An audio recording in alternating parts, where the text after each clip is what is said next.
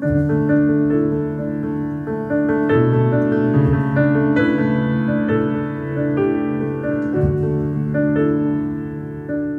to Fields of Consciousness, a podcast for consciousness conversations with your host, myself, Jeffrey Stegman. And I'm Clayton Stedman.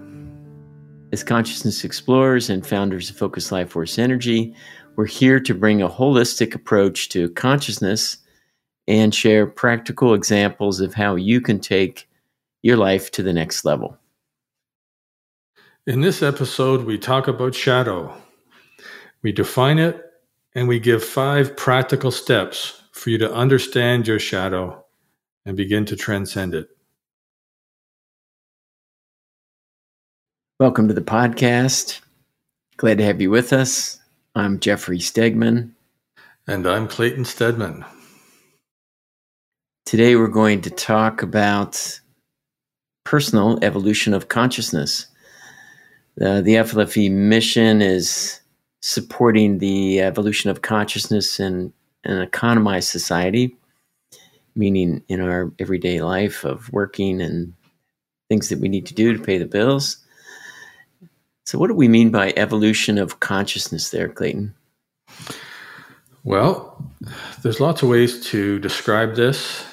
Depending on what background you come from, we'll try to cover uh, a number of different um, language preferences, we'll call them. Mm. Some people would call a uh, the evolution of consciousness uh, a rise in vibration. Some people might call it a rise in consciousness. If you talk a lot about consciousness, we we use that that term a lot at FLFE. We use um, typically the uh, Hawkins scale of consciousness, uh, created by Dr. David Hawkins. We use that a lot, and uh, on that scale, it's a logarithmic scale from uh, zero or or one actually to infinity, and uh, one to a thousand is the human domain. Uh, 200 is courage. 400 is reason. 600 is enlightenment. So if we're talking about going from 400 out of a thousand on the Hawkins scale of consciousness to 500 or 600, then you are talking about a rise in consciousness. And you could use that on that same um, way of thinking about any other scale that you want to talk about. Mm. And on a practical day to day life, you know, language, we talk about an increase in joy, an increase in peace, an increase in fulfilling relationships, or clarity of purpose, the ability to consciously create the future mm. that is for the greater good. Mm. A devolution of consciousness would be to create a future that is subservient to your unconscious shadow ego, which we'll talk about shortly. yeah. And yeah. It, that that co-creation or that manifestation is something we talk about a lot with subscribers, uh, FLFE subscribers. That as you rise in consciousness, there seems to be a general principle that there's more power. It's what what Dr. Hawkins had taught: more power to to manifest to create the life that you want to create. And as you move up into, say, in the 500s on the Hawkins map, the love zone, and and higher up, that you know you're including more and more of creation is uh, benefiting from from what you're what you're manifesting. Yeah, we could say it's more fun in life, more laughter, you know, mm-hmm. things like that. Yeah. Mm-hmm. Yeah, laughter seems one of those universal with divinity, you know, that these people that um, channel or if there's connection across the veil, there seems to be always laughter, which is, um, uh, I don't know. It's very re- reassuring to me that. Yeah, absolutely. It seems that uh, in the higher consciousness channelings, the or, or wherever you get your information, joy and laughter is a sign of truth. So we we talk about in these podcasts a lot about high consciousness fields, uh, consciousness fields in general, and and high ones being, of course, high up on the map of consciousness. You know, in 500s in the love zone or up higher, and that in those high consciousness zones or environments, just like in a uh, you know a high place like a cathedral or a mosque or wherever there's a lot of loving devotion to a higher power, or um, you know in a, in a in a pilgrimage zone where people go for specific purposes, um, we're supported to rise naturally, and so we've we've talked about that in other podcasts. So in FLFE now, the high consciousness field starts at 550. You can move it up to 570. And uh, what's our current increase on average over the first 90 days, Clayton, in the field? Yeah, it seems to be going up over the years. And right now it's stable at about 30 points on average. Mm-hmm. Now, some people are, you know, go up a little more, some people a little less. Mm-hmm. But 30 points is, uh, is a significant increase on the Hawkins scale because it's it's logarithmic. So one point mm-hmm. higher is 10 times more power. So if you were at, say, 510 on the Hawkins scale of consciousness and you went to 511, you have 10 times more power to uh, to create the life you want. Mm-hmm.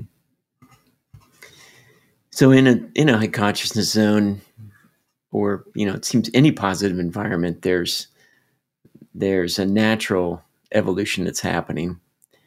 And then, of course, there's taking action or having the intention to grow, to do personal work on the path, you know, path of evolution of our own personal consciousness. And of course, there's larger scale, uh, you know, societal consciousness. Um, so in the um, in in the personal side of things, the personal growth or work on consciousness, what are some of the areas that, you know, some of the tools or areas that we will work on? Yeah, well, there's kind of the practical thing. If people are looking to um, experience what a higher level of consciousness is, they could um, you know see if they can apply it to create more value in the world and receive more money for that value to receive money in uh, ways that are outside of just working like winning it or being gifted to you or finding it or manifesting it in some way that's perhaps even outside of your understanding. We're just talking about money because it uh, represents survival. We're going to talk a lot about the ego today um, for some people, it's just finding a parking spot. You know, um, we have one of our staff looking for a place. We're just talking to Maria earlier, and she's got superpowers in finding a uh, a place. You know, a home, a new home. So, in that part of her life, she would have, I think, a really high level of consciousness, Jeff. Mm-hmm. And um, there's other aspects of this, of course. There's just having more joy uh, in general mm-hmm. and uh, a higher level of consciousness typically is associated with seeing areas where you struggle or mm-hmm. feel held back. Mm-hmm. Although when you're kind of in the middle of it, you know, you're in the middle of it all, right? So mm-hmm. um, there's still struggles, of course, but mm-hmm. as a general rule of thumb. Yeah, for me, the you know finding those joy zones, you know, those places where uh, everything comes easily. Mm-hmm. You know, it's like my gifts are being fully utilized, and that's where you know spending more time in those to me is a is is a is a advancement forward. You know, into more joy, more more love of life, and um, higher consciousness. And then, yeah, it's seen seen where it's hard. You know, things don't happen easily. Things don't move forward. We're stuck. I'm stuck on the same thing for weeks and weeks. Well, that's a that you know rather than being frustrated by it, which is uh, natural, and I certainly go there. But like, okay, there's an opportunity. What's the what's holding me back? You know, mm. what's what's the unconscious pattern or belief um, or habit, and we're going to get much more into that. That's could be holding me back, and it's just not. It's not conscious. Like my intention is to go to the next step, and I just don't get there. Um, and that's that's uh, commonly called shadow. You know that that unconscious holding you back, something you're not aware of, something um, that's that's not accepted. But let's go into a. We love our def getting our definitions high. You know, like yeah. there's there's Jungian, you know, definitions of shadow. There's Freud Freudian definitions of shadow. And we've kind of taken a synthesis of those and added s- some other things to it in order to come up with a high definition of shadow. You want to take us through that, Clayton? Yeah. So when we're looking at creating definitions, we use references such as, uh, um, well, the Oxford Dictionary is the highest consciousness dictionary in the world. Hmm. Um, Wikipedia is not really that high, but sometimes the definitions are are are helpful. And um, also, uh, in North America, it's the uh, Webster Dictionary that's more common. Mm. We typically don't use that because the Oxford is the highest one. Mm. So, and we also take uh, um, information from classical, spiritual, and religious literature. So it's really finding truth is where you find it, as they say. Mm-hmm.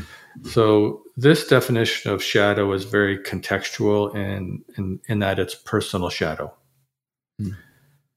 So personal shadow is the unconscious aspect of oneself. Mm. It is essentially the singular issue and the total of all negative aspects of the persona that have been disowned from the personal self. Mm. Traits that are what we normally perceive as being inferior, evil, or unacceptable. Acting on or even acknowledging these traits would cause a person to have a negative perception of themselves. These types of undesirable traits, which not openly acknowledged, are a common factor amongst humans. Hmm. And so then we gave an example um, you know, there is an aspect of all of our mind that wants to dominate others as the mind perceives that it has an increased chance of survival if it does so. Hmm. So we've talked about this a lot, Jeff. When we talk about it in the company, we talk about it in our personal lives. There is uh, a default to the mind, and its and its job is really to help us survive, and we just have to remember that. And it mm-hmm. thinks it is going to increase its chance of helping us survive if it is if it is dominant mm-hmm. Mm-hmm. and uh, it's an interesting thing to keep out in front of you yeah. That that's for that if that's unconscious we may be doing it not realizing it. And um, yet to know that that's part of all of our minds. And that that to me is important that it's not just me, it's everybody has this. Um, because a lot of shadow, it seems, when I've come up upon things that I don't like about myself, then there can be shame around that, or, you know, why aren't I better? Why aren't I higher consciousness? But if it's really just something that's common to everyone and it's part of the survival of the uh, biological being, you know, that, that's been built into us at some point. Yeah, it seems to be hardwired. I'm sure the uh, the brain uh, psychologist or the whatever that specialty is is you know they would talk about the amygdala and the reptilian uh, center and and how that's activated when uh, we're in certain situations. There is other aspects of the mind that are helping us, trying to help us survive by not just dominating it could be to deceive or to divide and conquer, subterfuge. There's many different aspects of that or expressions of it. It's just not mm. I want to be bigger and stronger, or, or just I want to have more money than you. There's a, there's a lot of aspects of this, but we wanted to give an example mm-hmm. so that mm-hmm. we're not just talking in theory here. And we're tending to use mind rather than ego, though. Mm-hmm. You know, ego is also used and you know is probably more tied to to the uh, the Freudian the, Freudian theories.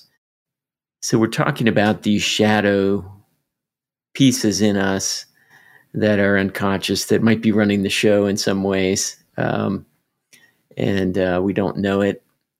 So how do I guess one of the key pieces is how do we find those? You know, like how do they show themselves so that we can um, use it as an opportunity?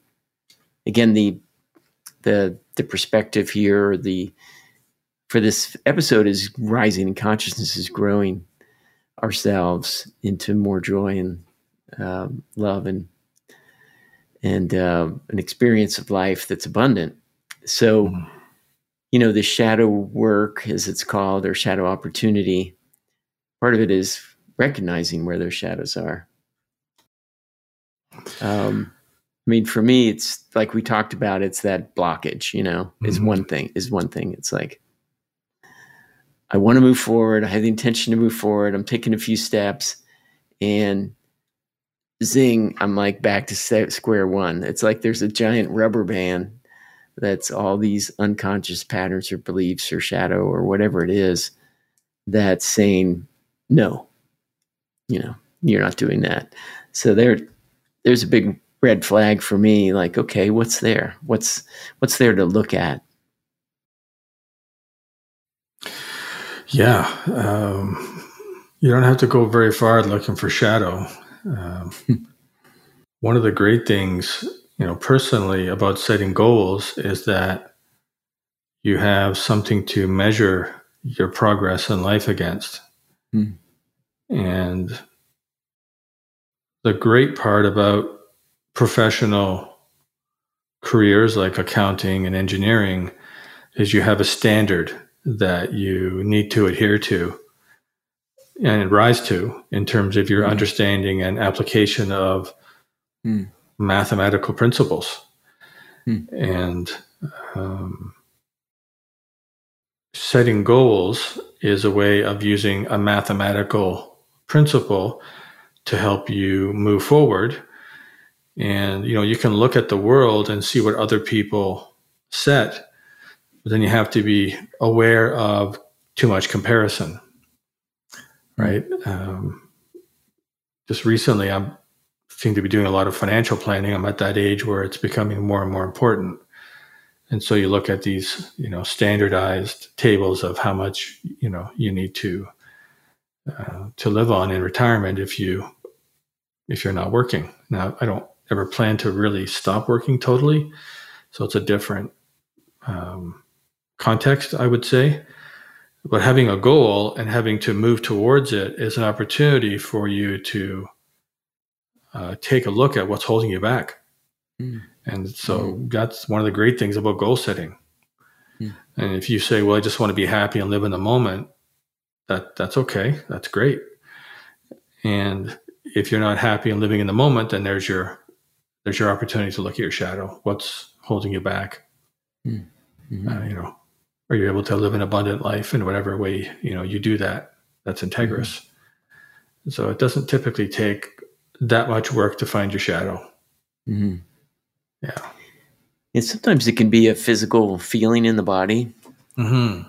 for me uh, it's around my throat kind of high hard throat area and um, i call it a hairball it feels like a just a tightness there when i think about doing something or somebody or you know some something that I want to move forward on, and I just get that tight feeling. It's like, oh, oh, you know, there's something going on there. So, so it may show up in the body somewhere.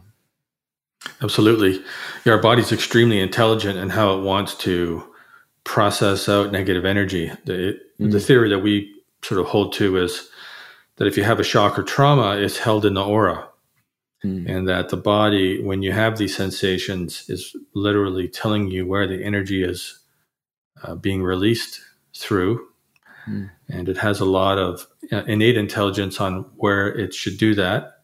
Mm. And so, if you're able to be quiet enough, you can notice these sensations in the body.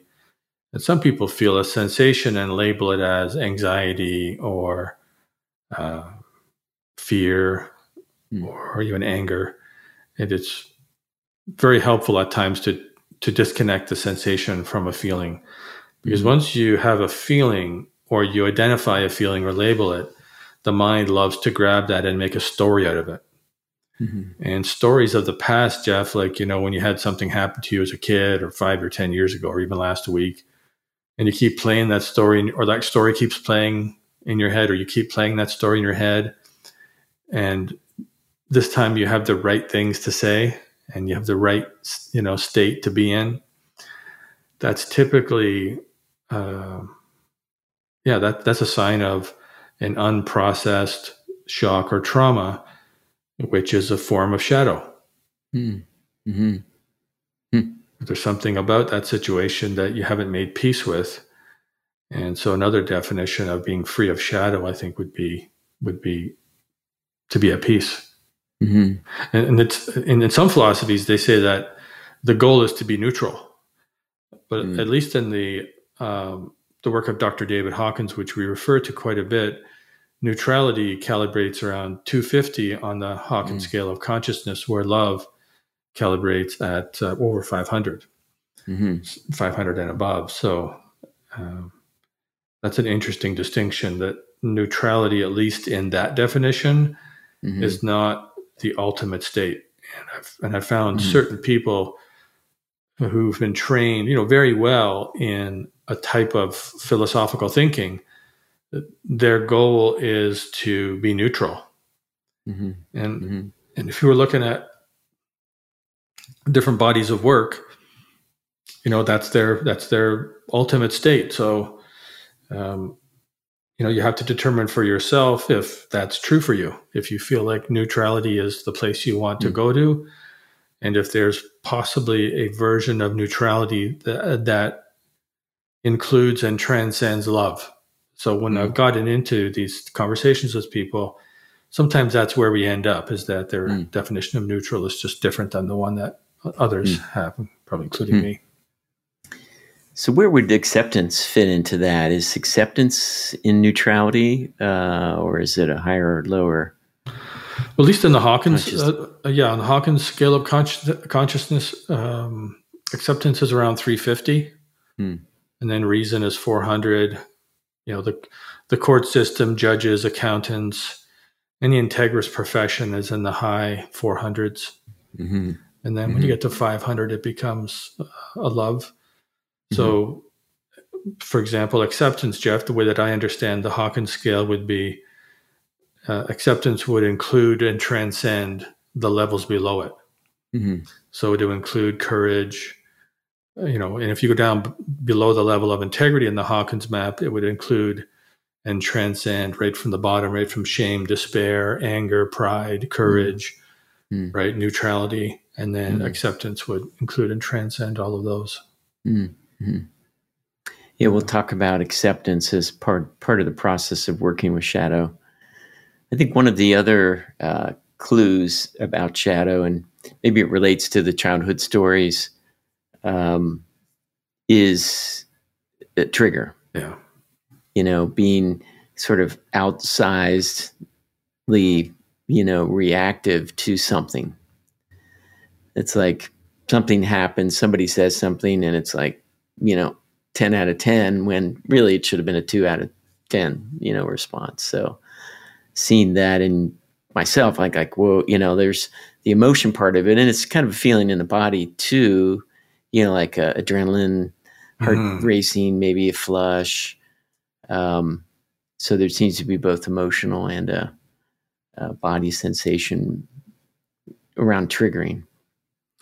Yeah, that disproportionate response is really mm. um, interesting to observe in yourself and others.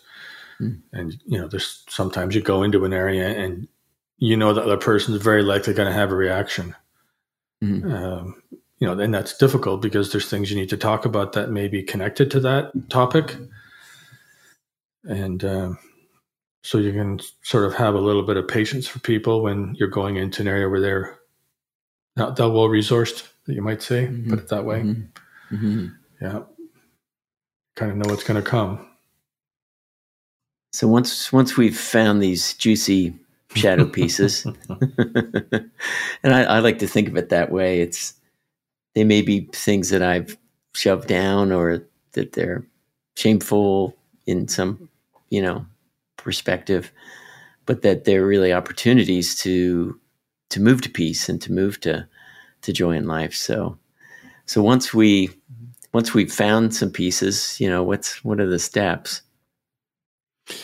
Yeah, um, it's interesting. You know, if, if people have known you for a long time, they typically know your stuff. And it's funny you said messy because messy is one of those shadow pieces. I mean, mm. cluttery, you know, a cluttery, dirty environment is a shadow piece, and it's literally, you know, at the at the extreme of that, you go to hoarding, right? so I guess one way we could uh, deal with it is we could, you know, invite a reality uh, TV show to come and help us clean up our place, and you know that'd be great. We can get paid and get our house cleaned up for hoarders we won't show we won't show my desk right now. Yeah, our desks are not on on camera. No, I got the sticky note. You know, uh, I got a plague of sticky notes happening right now. yes, I have a herd of, a herd of sticky notes. Yes. Yeah. And it's a messy herd. It's not a orderly. No, it's herd. not. A, no, these these cattle need to be wrangled. Yeah. So it gets you know that first step is acknowledging it Mm-hmm. You know, acknowledging that it's well, first of all, within all of us. That, yeah. You know, back to that what we talked about earlier. It's like it's not just me; um, it's within really everybody. So acknowledging that it's part of the human condition. Mm. Mm-hmm. Yeah, yeah. It expresses a bit different in different cultures. Like in Japan, they talk about losing face, or in the Asian cultures in general and in the Western culture, it may be more about, you know, we tend to worship entrepreneurs right now at this time in our society, at a different time, you know, say the Renaissance area uh, or the Renaissance era, you know, the people who were like the uh, Leonardo da Vinci's, right, were the mm-hmm. sort of idols of the time. And at different times, it would have been maybe religious leaders. And if we're in a, um, a certain culture, we might have individual role models within those cultures. Mm-hmm. So, um, it, and it, you know, it seems to be certainly happens in the the guru world as well, where there's yeah there's someone being held up as being very high, and and that there's a fall, you know, and that that something lower, dark, something we don't like, maybe about ourselves or has come out. They've in their behavior or their history or something. And it's just part of acknowledging that even though we have these role models, these heroes, these exalted teachers, that they they all have it. They have everything too. They have these shadows as well. Yes. Yeah, and they may be very high. They may not. They may have overcome most of their shadow, or or all of it in some parts of their life and uh, having been around a few very high consciousness people, there is still a personality, and um, and there's that place that they seem to go to where they're beatific almost and mm. extremely. Uh, I tend to think of it as well resourced, or they're just a very, very high consciousness person in several mm. parts of their life, and it's pretty impressive to be around them. Mm. Mm-hmm. Yeah. So, step one, acknowledge mm-hmm. that it's within all of us. Step two, accept that it's part of you. Mm. Mm-hmm. it's, not, it's, not, just them out there. Yeah, no, it's, it's, it's in us them. too. Yeah, yeah, yeah. That's that's a nice one to skip over once in a while. You know, just kind of just go right to Maybe three. you should work on that shadow in yourself. Uh, yes, yeah. So accepting that it's it's part of us and it's there. Yeah, and then uh, number three, what's that one, Jeff? So, yeah, so it's interesting. These things pop up in different ways. So it's expressing or identifying how it's expressing in our mm. life.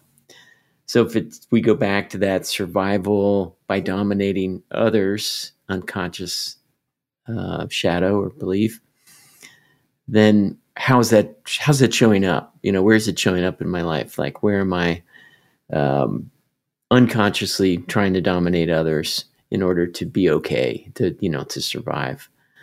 And so it's identifying where where these are showing up in our life. You're like my, my pickup truck is bigger than yours. I think yours is bigger than mine right now. yeah. Oh, you got right the two inch. You get the two. Yeah, right now. Yeah, exactly. You got a two inch oh, lift. I'm gonna get a three inch lift. Oh, I'm gonna get a three inch lift. I'm gonna get a four inch lift. You got 30. Oh, 31 inch tires. Oh, I think I need some 33s. I mean, wow. that's kind of funny, but you know. you know, I hadn't thought about that one as being a, domin- a domination piece. But yeah, it's like a comparison yeah. to others and wanting to be better than. Yeah. Yeah. It's, you know, kind of male, you have a male uh, example, mm-hmm. but, you know, women could do it through, you know, they have, yeah, the genders have their own, their own ways of doing it. Mm-hmm. You know, I think just poking fun at ourselves is probably the safest way to get through this, Jeff. yep. So, what about number four there, Clayton? Number four on how to work with your shadow mm.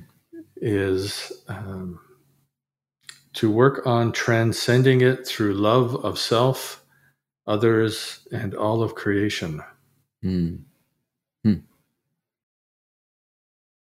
So, we've acknowledged that it's in us. So, it's within all of us. We accept it as part of us.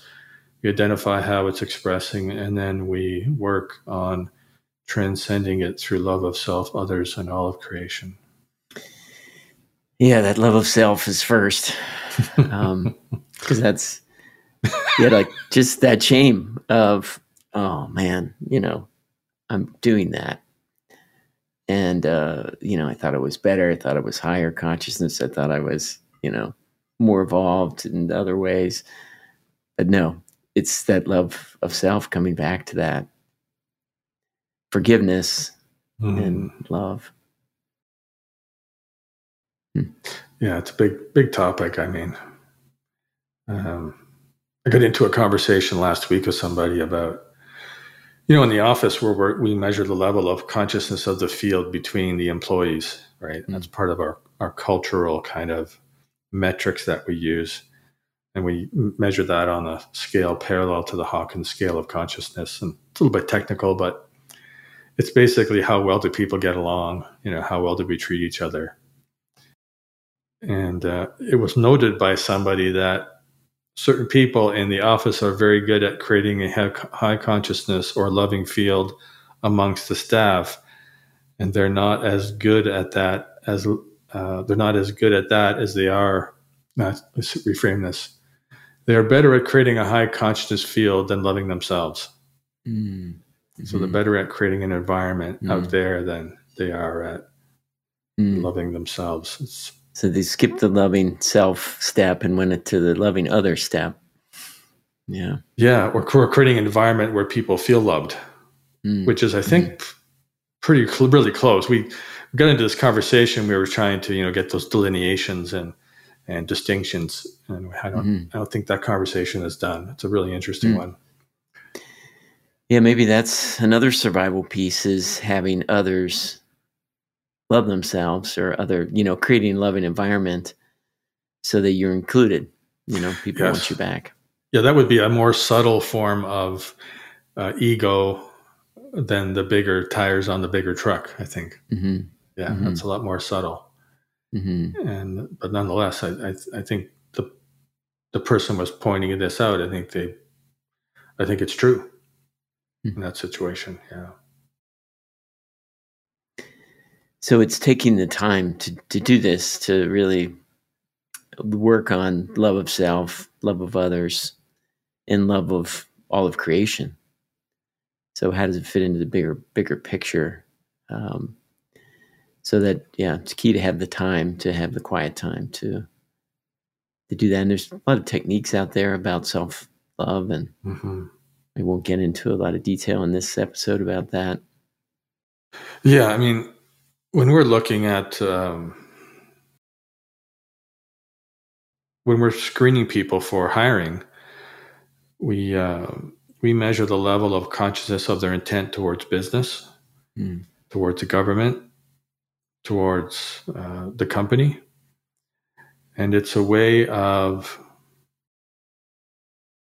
understanding uh, how much love they have in their life.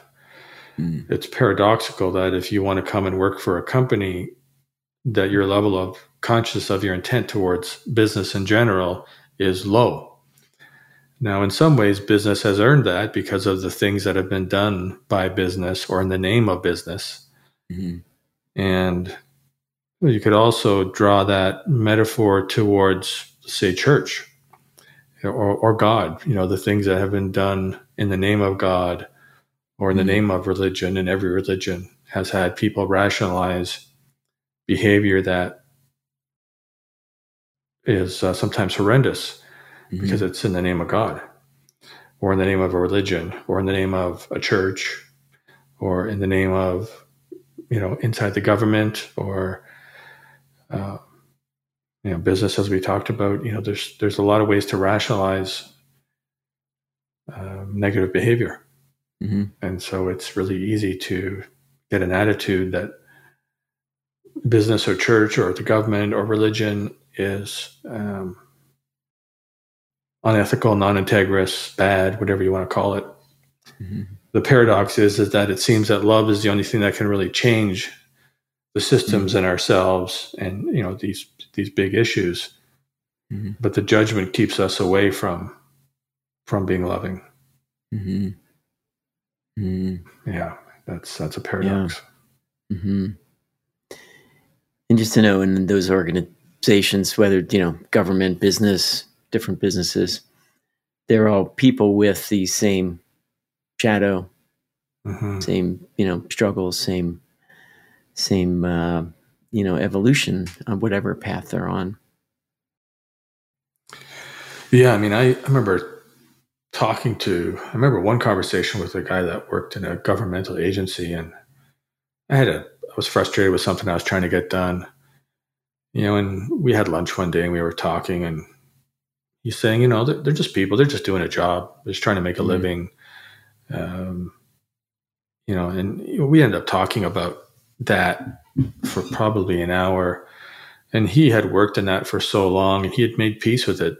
You know, basically said, we are the government. Of course, we make the laws, mm-hmm. we change them, we modify them, and we can totally cancel them, rewrite them. Mm-hmm.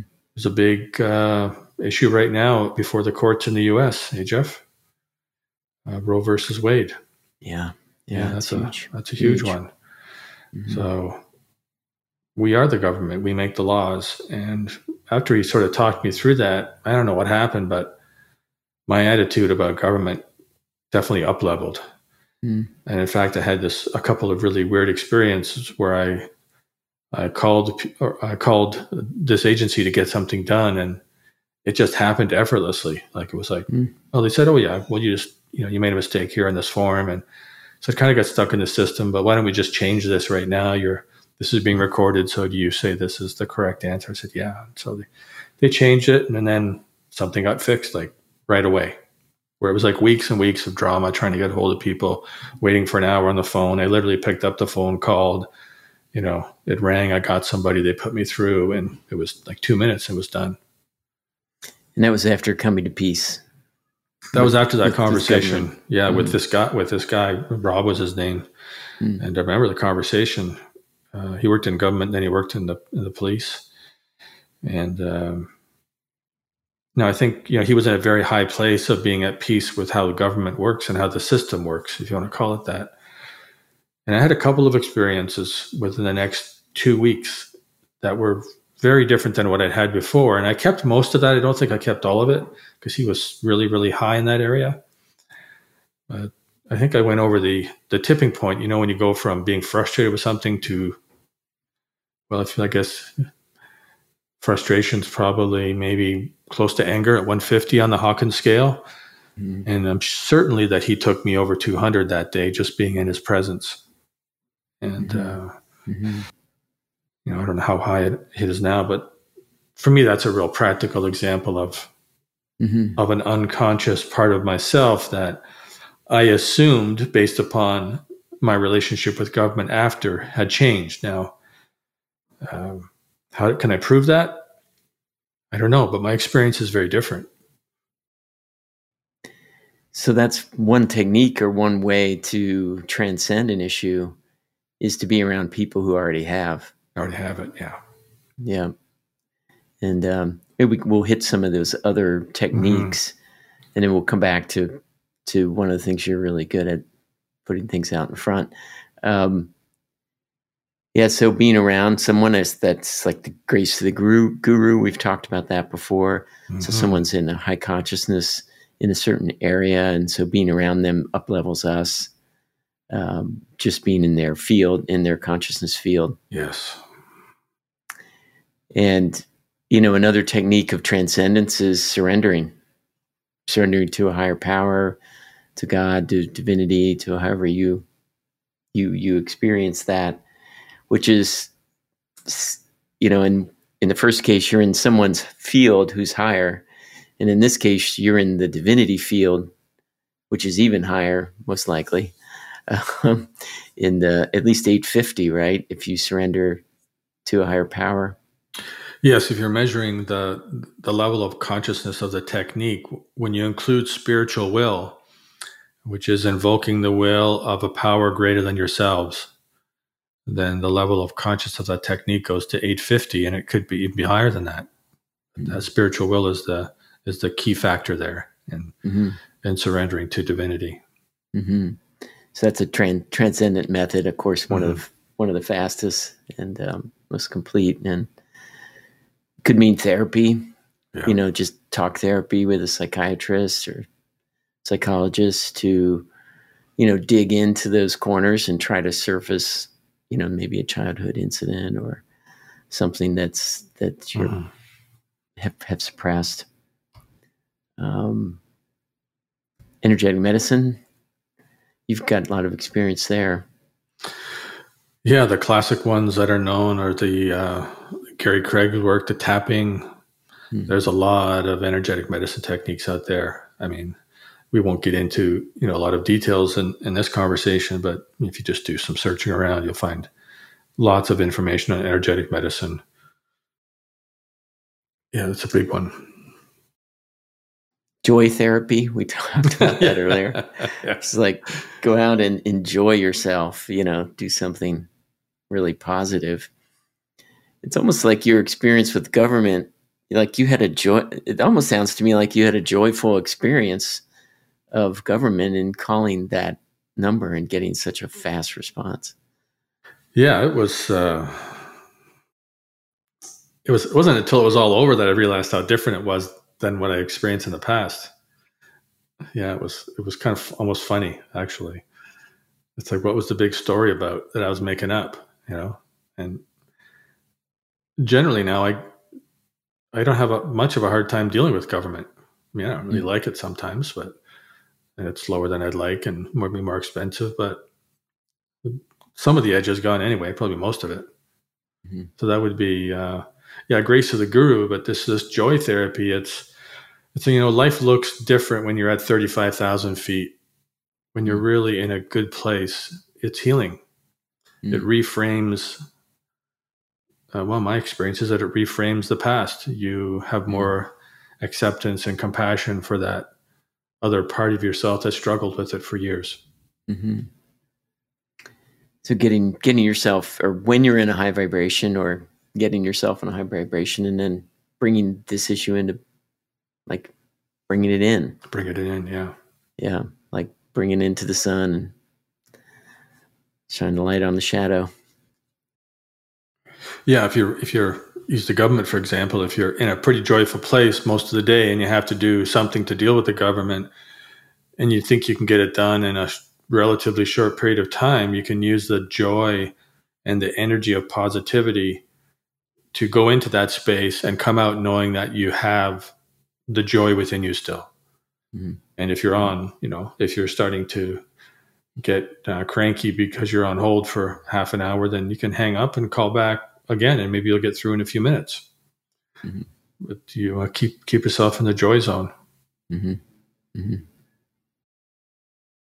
Of course, another technique for transcendence of the shadow is time in a high consciousness field, um, which you know uh, we really talked about being around somebody that's high consciousness in the subject, you know, surrendering to divinity. Again, that's even higher consciousness field.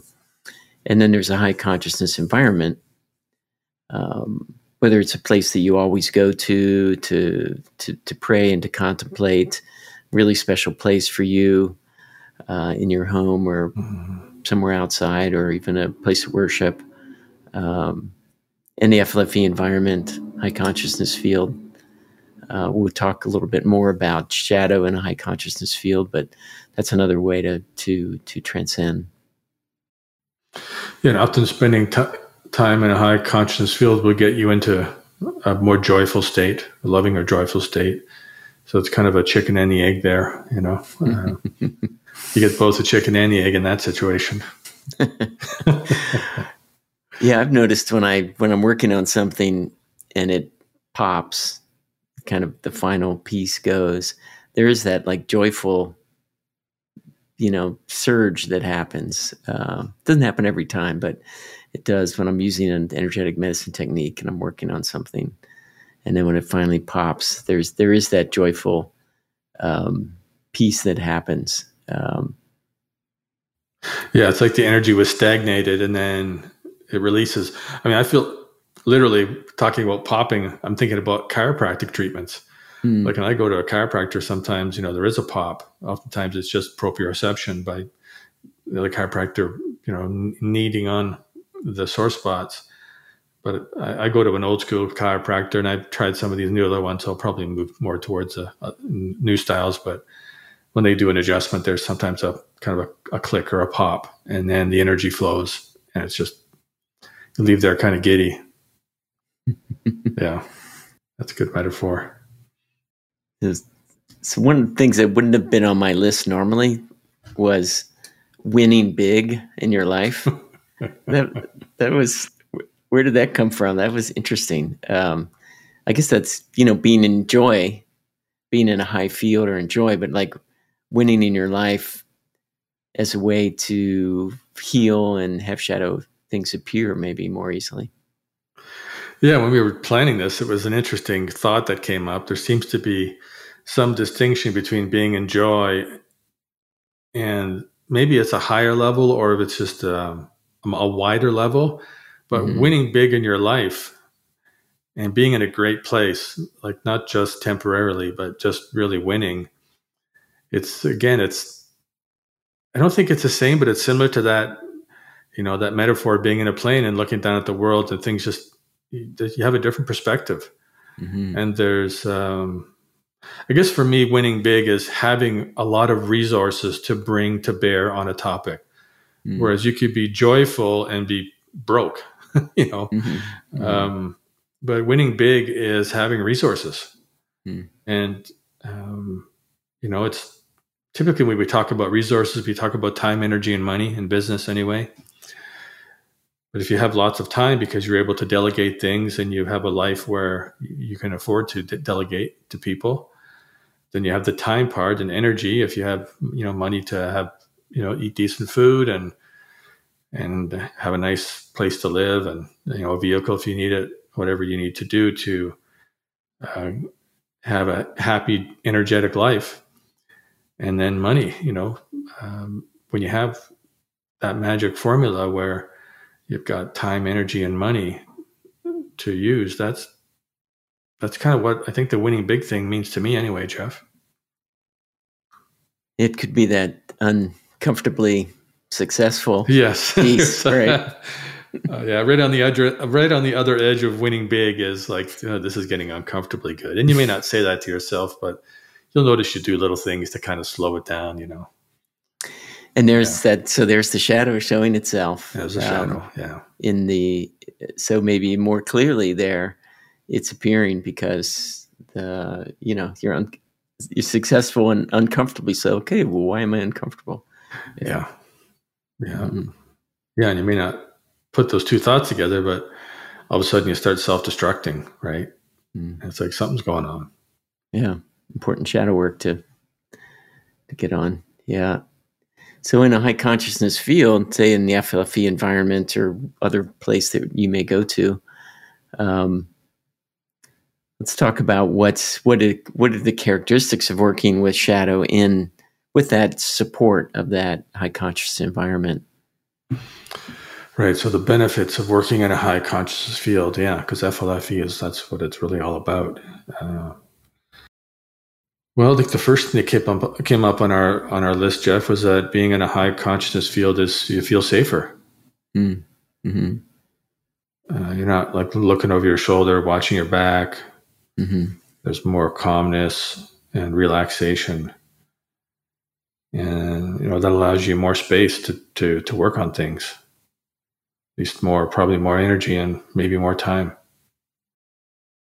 Yeah, it seems in that love level of love field, like the FLFE environment, that we can be more loving to ourselves. Mm-hmm and that's such an important part of that transcend- transcendence is forgiving and loving ourselves so it's kind of a more kind more forgiving more loving environment when you're at that you know mid to high 500s on the hawkins map mm-hmm. yes yes and when we were we were planning this we talked about uh, it being easier to acknowledge personal deficiencies, if that's the right word, in self and others in a higher, safer feeling environment with more light, mm-hmm. uh, so to speak. Uh, it's almost like you can afford to acknowledge your deficiencies because there's more capacity in the environment to manage mm-hmm. it, right? Mm-hmm. You don't have to worry about people backstabbing you or, you know, it's kind of a slang word, but you don't have to worry about a lot of that petty stuff that goes on when people are bickering and arguing with each other and only mm-hmm. looking out for themselves.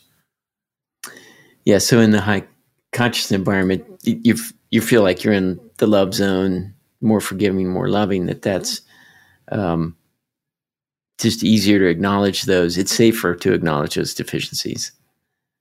Where it's not so safe. So in a low consciousness field, or a low area where there's low people where there's there is that self centering and like you said backstabbing. Yeah. And you know, I'm glad that you know we're we're at this time in history and where we live that it's actually not knives. That's the backstabbing. Yes, it's, it's, it's the it's thoughts words. or the metaphors. Yeah. yeah. Yeah. And that positioning of dominance, you know, that's that. So acknowledging your deficiency in that environment is no, you're not. That's dangerous. You're going to keep that to yourself. Oh yeah, no, it's like showing a vulnerability. It's uh, you know, I talk to different people in, in business in particular, and they they these metaphors of think of thinking of the business as a wolf pack, you know, and they're the alpha male. And because I did coaching for 25 years, and a lot of them were business owners. I typically worked with business owners or senior management people. Um, and when they used metaphors of where you know one there's only one person that could be the alpha or the dominant that typically means they're in that kind of think way of thinking which is the self-centered um, ego-based thinking and and it mm-hmm. you know it's i don't like to spend a little time around those people mm-hmm. yeah. I mean, it, yeah. it, you know, it might. It's one thing to have a casual metaphor, just to, to, try to give an example, but when it's a way of being and a way of relating to the world, yeah. Mm-hmm.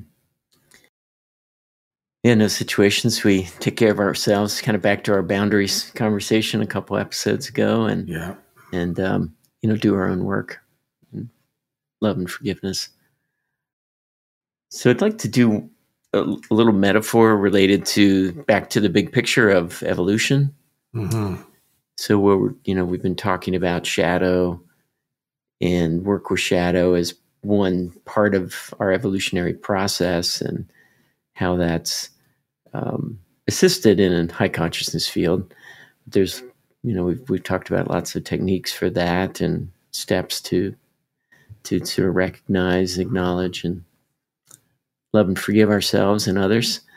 Um, is the idea of a, a lamp, like like that you could you could use the metaphor of a like a multifaceted glass enclosed lamp with a light inside.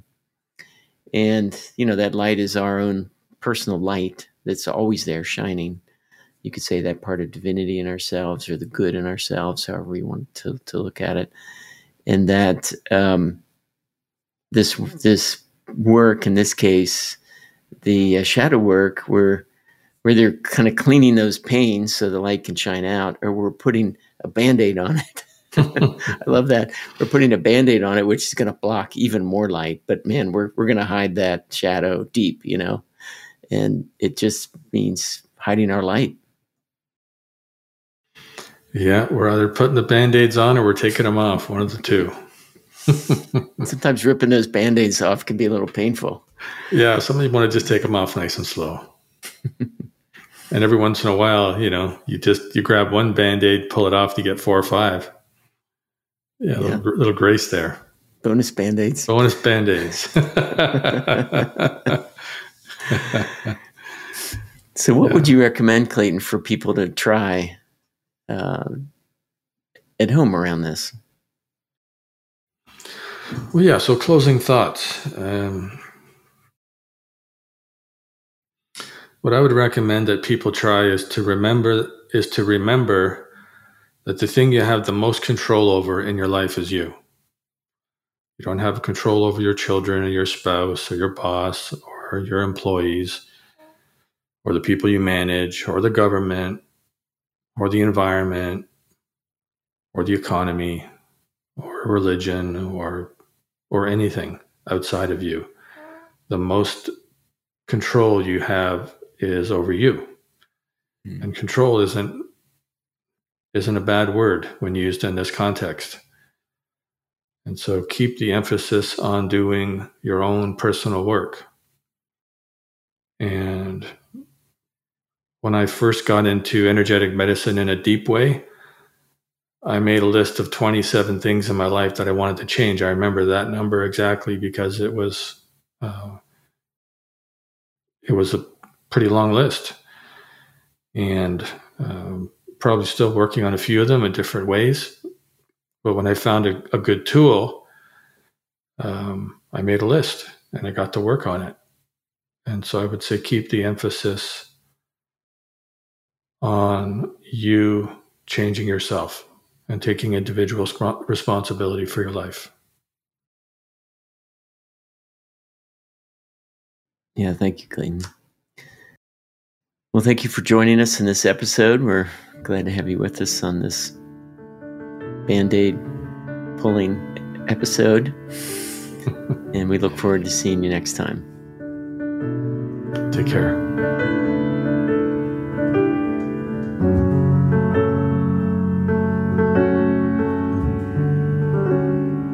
Thank you for joining this episode of Fields of Consciousness, a podcast for consciousness conversations.